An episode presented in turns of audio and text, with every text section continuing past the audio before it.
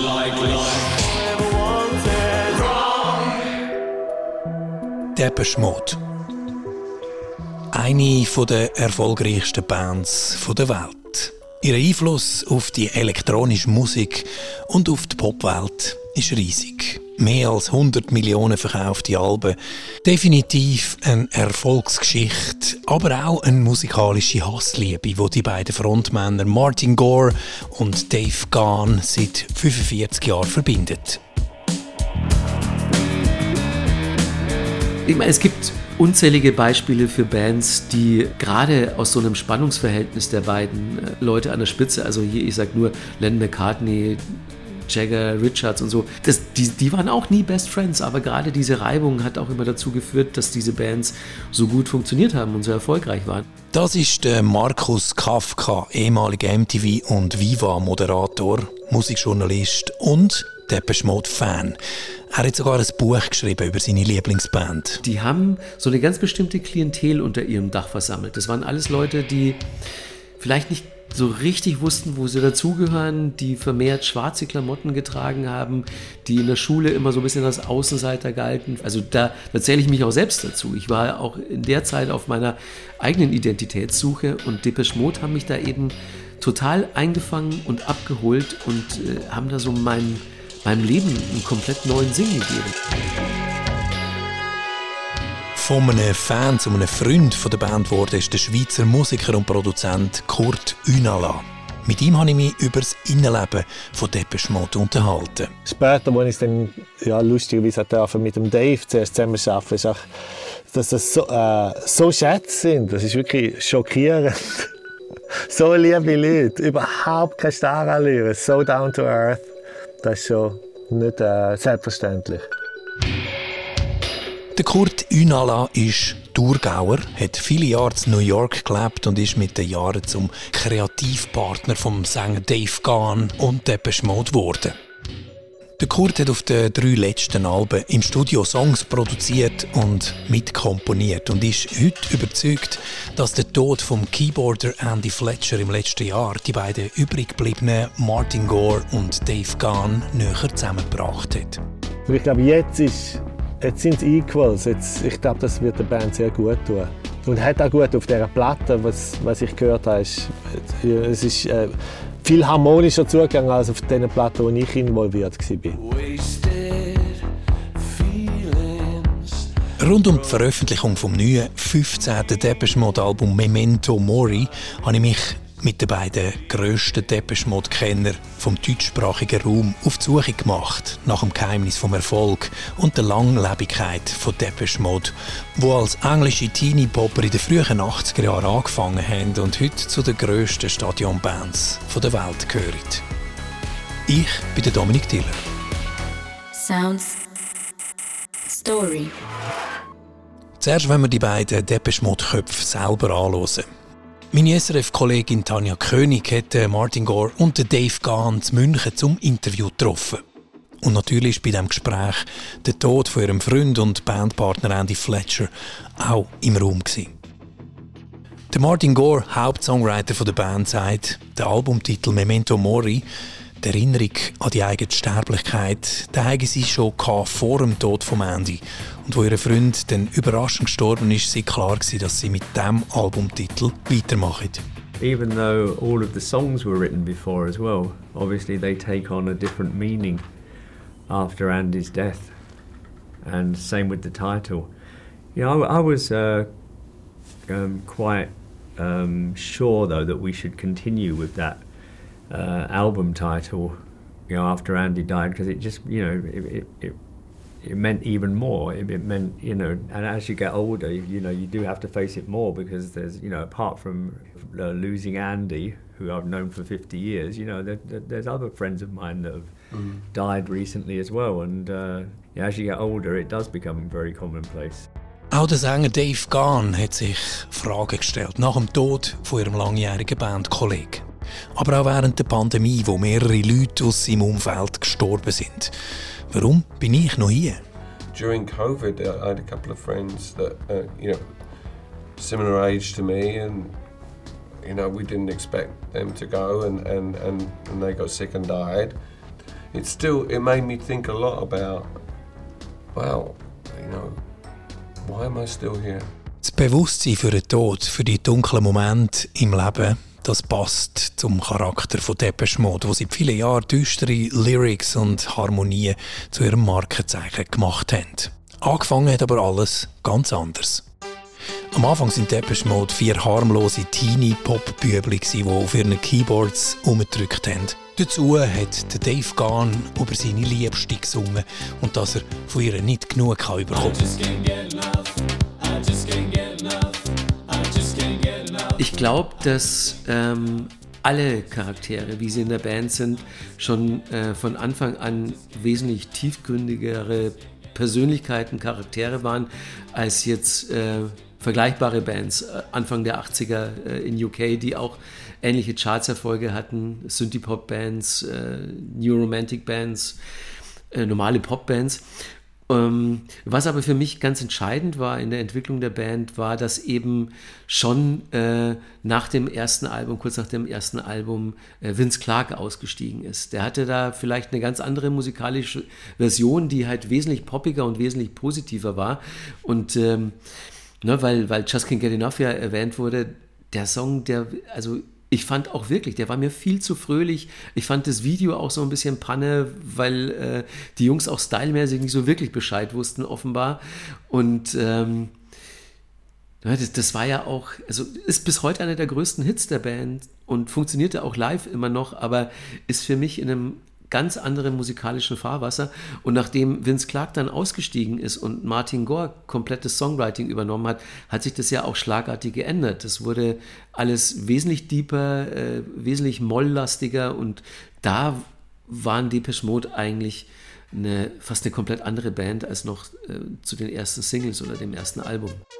Der Ausstieg von Vince Clark, der später mit Erasure und Yazoo weitere Synthie-Pop-Hits produziert hat, ist laut Markus Kafka der Hauptgrund, wieso sich Depeche Mode wegentwickelt hat vom Plastik-Pop zu dem dunklen Industrial- und Gothic-Sound, wo heute ihr Markenzeichen ist.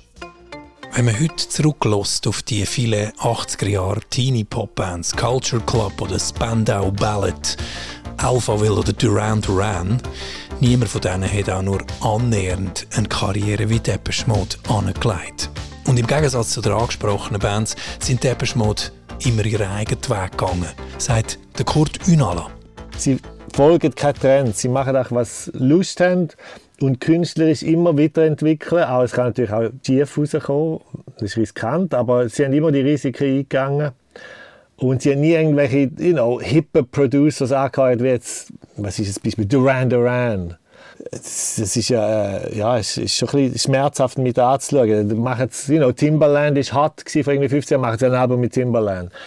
Noch, die heiraten immer gerade den Newest, Hardest und es ist immer ein bisschen schmerzhaft mit anzuschauen, mit ihren leichten Schwabbelbüchern und immer mehr Facelifts und und Depeche ist natürlich, you know, die sind jetzt halt verschrumpelte ältere Herren und, und, und Dave ist, ist natürlich noch fit, aber you know, die sind alle älter und ein bisschen ergraut, und, aber es ist auch alles echt. Auch der Kurt unterscheidet die beiden Phasen von Depeche Mode. Die frühen Teenie-Pop-Zeiten und die später Dunkelphase, die vor bald 40 Jahren, 1984, mit dem Album Some Great Reward so richtig zum Tragen gekommen ist. Für mich gibt es zwei Modes. Der Early Vince Clark, Happy, naive Depeche Mode, äh, wo weltweit erfolgreich war und auch in England. Aber dann die dunklere Seite ist äh, nicht wirklich so erfolgreich in England selber oder in Amerika am Anfang. Das ist hauptsächlich in Europa abgegangen. Vielleicht auch mit Hilfe. Also ich, ich meine, DRS3 hat ja schon früher geholfen mit Konzertmitschnitt von Depeche. Der Kurt spricht hier das alte DRS3 und die Schweiz an, wo von Anfang an ein fruchtbarer Boden für Depeche Mode war. DRS3 1984 hat DRS3 auf der Gast das erste Schweizer Depeche Mode Konzert aus der Basler St. Jakobshalle übertragen. Amik bis um 10 FM François Mürner. Ganz Spezielles auf der Gast, wie gesagt, mit einer ganz speziellen Band, Depeche Mode. Depeche Mode, eine Band mit einem total neuen, zukunftsweisenden Sound. Depeche Mode, vier junge Musiker, die total auf das Instrument der Zukunft setzen. Der Computer. Noch ein, zwei Worte von mir an alle, die mitgeholfen haben, dass der erste Reich das historische Konzert ausstrahlen. Hm, historisch. Das erste echte konsequente Computer-Rock-Pop-Grosskonzert der Schweiz nämlich. Historisch. Auch die Archivaufnahmen von damals mit dem FM, dem François Müllner, am Mikrofon. Noch wichtiger als die Schweiz war Deutschland. Mit dem Daniel Miller, Gründer vom Label Mute Records, haben Depeche Mode von Anfang an einen Förderer und Produzent an der Seite gehabt, der sich stark mit den deutschen Krautrock- und Elektropop-Pionier auseinandergesetzt hat. Naja, wenn man so möchte, dann liegen ja so die ganz ursprünglichen musikalischen Einflüsse die die Band hat, die liegen ja in Deutschland. Also wenn wir über Kraftwerk so als erste Vertreter äh, elektronischer Musik reden, dann war das sicherlich ein Einfluss für die Band, auch äh, für den Entdecker der Band, Daniel Miller, der dann auf seinem Label Mute Records auch den Sound kultiviert hat. Und deswegen war es auch kein Zufall, dass sich Depeche Mode relativ früh in ihrer Karriere entschlossen haben, auch in Deutschland Platten aufzunehmen und wenn man dann sich so die ersten Platten anhört, die sie hier produziert haben, also so Construction Time Again von 1983, als sie so das erste Mal auch Sampler verwendet haben und dann ähm, hat natürlich auch die Musik von, von Depeche Mode was sehr Teutonisches, sage ich jetzt mal. Und ich meine, so diese, diese ganze Attitüde, dieses, ähm, so, so mit diesem Lederlook und eng, das war eher hier verankert als, als in England. Ist, Berlin war super hip zu dieser Zeit und Martin hat in Berlin gelebt, ziemlich lange. Er redet auch gut Deutsch, äh, hat eine Freundin in Berlin. Und das ganze Leder S&M Influence ist sehr Berlin und ich glaube, äh, was ich so weiß, ich nicht, zu viel ist nicht egal, aber ja, das ist auch ein großer Influence glaub, von seiner Freundin da. Ich weiß halt noch so, dass ich mit Daniel Miller auch lange darüber gesprochen habe, so was, was so deutsch ist an Depeche Mode und warum die hier so viele Fans haben. Und dann hat er gemeint, dass in Deutschland das das erste Mal war, dass er das Gefühl hatte, dass noch vor ihrem ganz großen Durchbruch dann mit Enjoy the Silence Depeche Mode schon im deutschsprachigen Raum äh, eine Außenseiterband für die Massen waren. Die Außenseiter für die Massen. Lang vor seiner Zeit als MTV-Moderator und lang bevor er Band zuerst mal getroffen hat, ist der Markus Kafka, wie so viele Teenager in den 80er Jahren, angezogen vom dunklen Charme, dem Gothic und grufti Schick, den Depeche Mode verströmt haben. Die haben so eine ganz bestimmte Klientel unter ihrem Dach versammelt. Das waren alles Leute, die vielleicht nicht so richtig wussten, wo sie dazugehören, die vermehrt schwarze Klamotten getragen haben, die in der Schule immer so ein bisschen als Außenseiter galten, vielleicht alleine irgendwo in der letzten Bank saßen, andere Musik gehört haben, generell äh, andere Outfits anhatten und noch nicht so recht wussten, so, ja, was, was ist denn das jetzt eigentlich? Wo gehöre ich dazu? Also da, da zähle ich mich auch selbst dazu. Ich war auch in der Zeit auf meiner eigenen Identitätssuche und Depeche Mode haben mich da eben total eingefangen und abgeholt und äh, haben da so meinem, meinem Leben einen komplett neuen Sinn gegeben, weil ich plötzlich so äh, Anhänger dieser, dieser Religion war sozusagen. Und irgendwann hat Markus Kafka, Anhänger von der Religion Depeche Mode, seine Götter ein erstes Mal getroffen.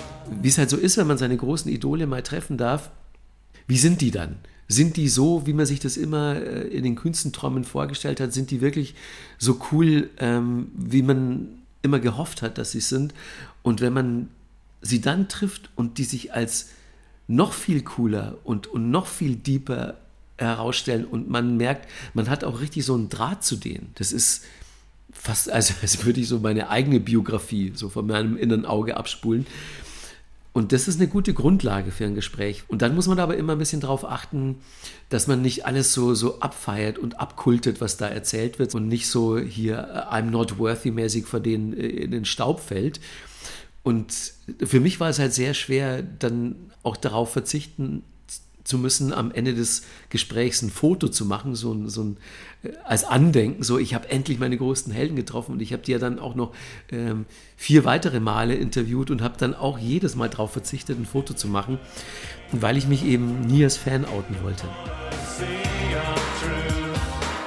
Auch der Kurt Ünala war zuerst Fan und erst viel später zum kreativen Partner und Freund der Band geworden. Ja, mein Bruder, der, der Erol, ist ein grosser Fan. Und mich, mich hat auch die, die Dunkelheit äh, mich sehr interessiert, weil äh, und natürlich super frische Sounds. Man, man, man hat seine Ohren nicht traut, so komische Metallröhren und, und, und riesige Betonklötze und auch die Sounds, die man sonst nirgends gehört hat. Also jetzt im Nachhinein merke ich natürlich, dass es you know, Neubauten hat's gegeben und Art of Noise und so Sachen, aber das kennt man natürlich als, als äh, Kind oder Early Teenie nicht. Aber dort für mich war das so fresh und dunkel und ein gefährlich auch.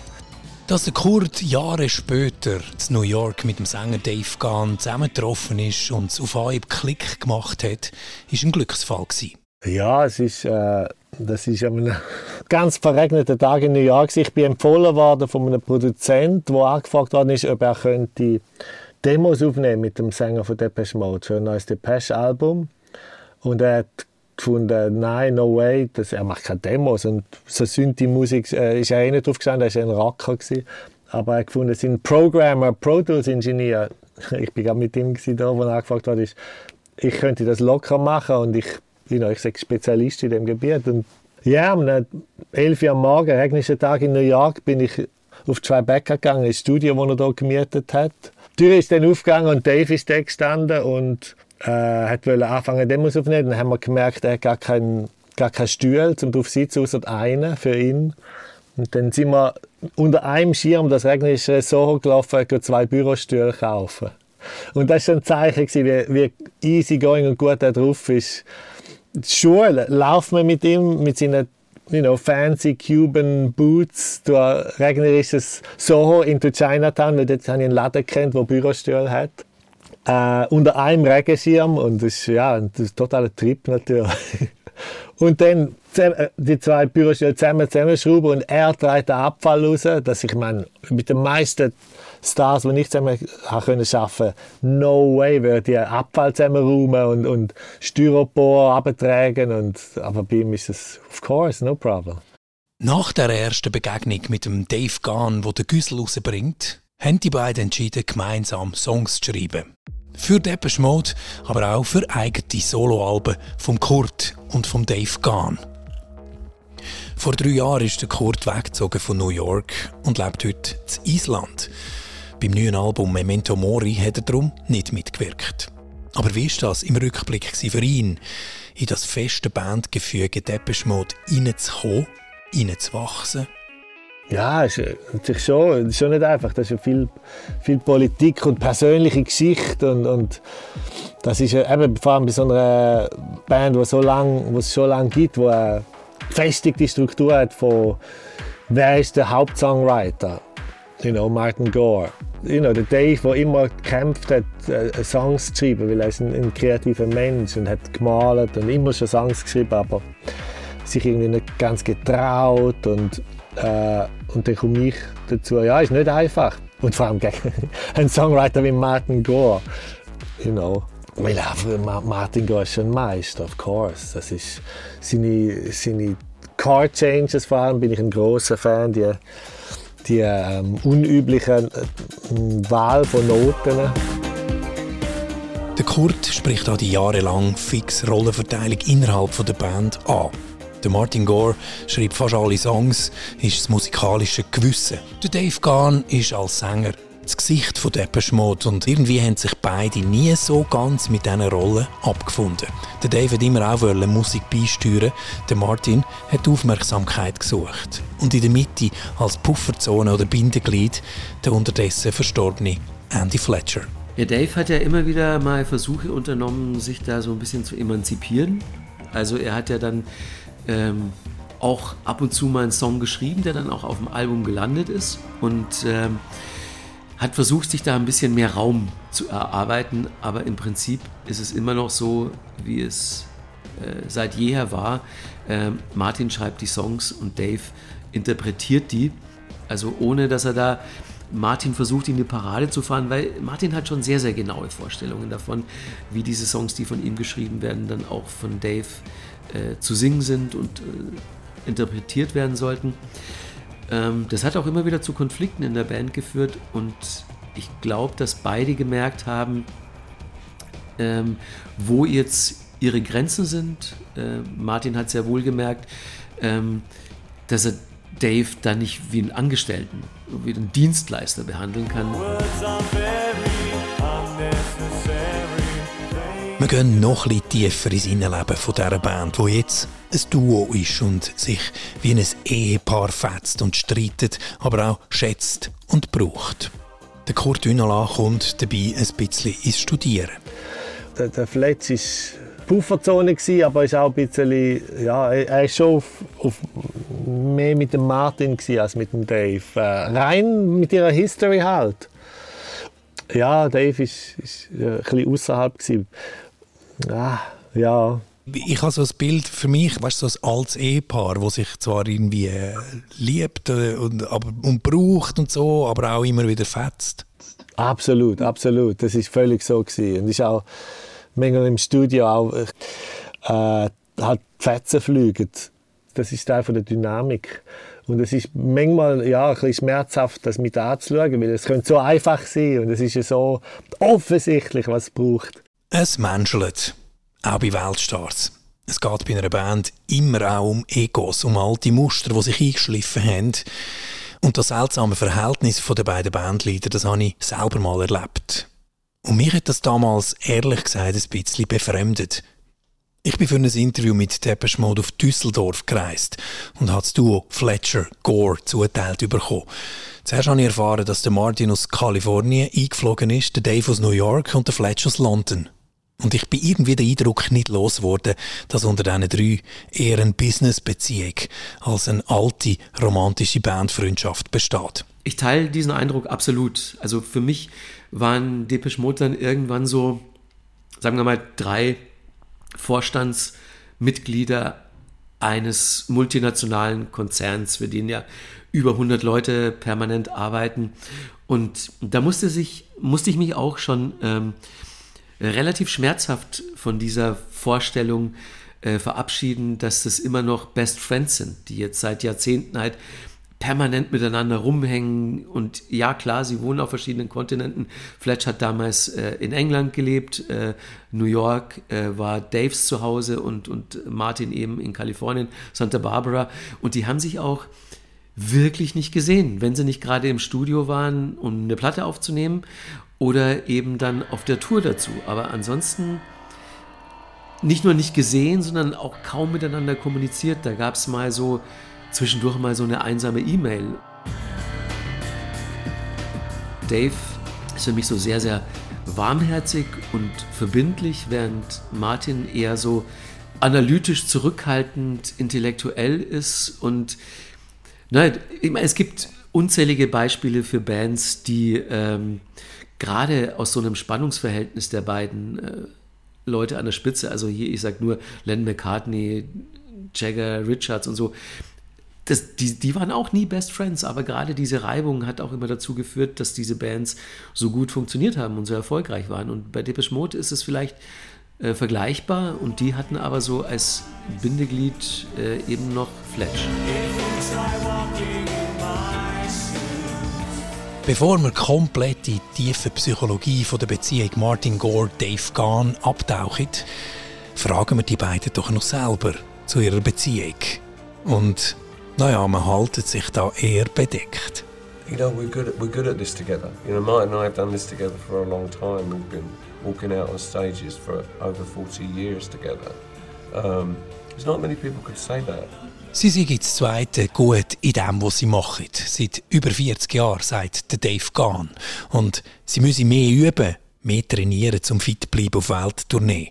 Die Standards, die sie sich gesetzt haben, gerade auf der Bühne bei Konzerten, die bleiben hoch. We have to, like, you know, train a bit more. Yeah. More rehearsals? yeah, yeah, yeah. We more definitely need more rehearsals. rehearsals. Yeah. Uh, yeah, definitely. you know, it's as you get older, you know, and you, you know, you kind of put, you set this bar to, okay, we're going to go on stage for two hours, going to play songs, and I'm going to sing for two hours, you know, and perform. You know, the standard that we've set for ourselves is pretty high.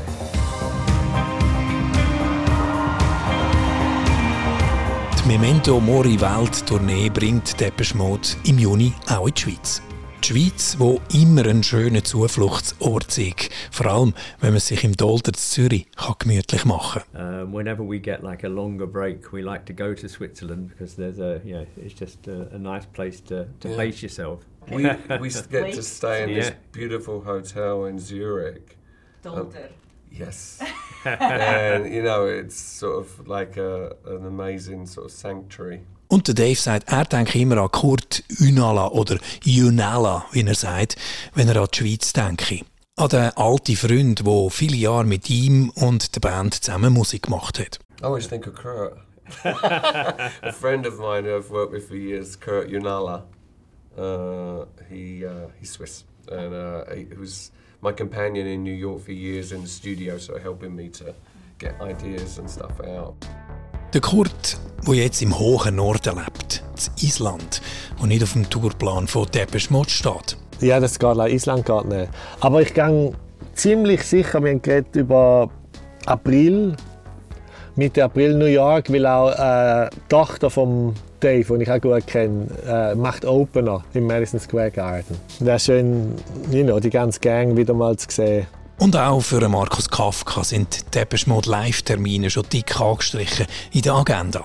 Ich kaufe mir jeden Release, äh, gehe bei jeder Tour zu mindestens drei Konzerten und äh, ja, für mich wird es auch äh, spannend, ähm, wie sich das jetzt im, im, erstmal so im Zuge des Album-Releases und dann vor allen Dingen auf der Tour dazu dann darstellen wird. Fletch hat noch eine gewisse Präsenz, glaube ich, und ansonsten denke ich, dass es für, für Martin und Dave jetzt selbst auch ein Experiment ist, wie sie denn ohne seine physische Präsenz tatsächlich miteinander klarkommen. Whisper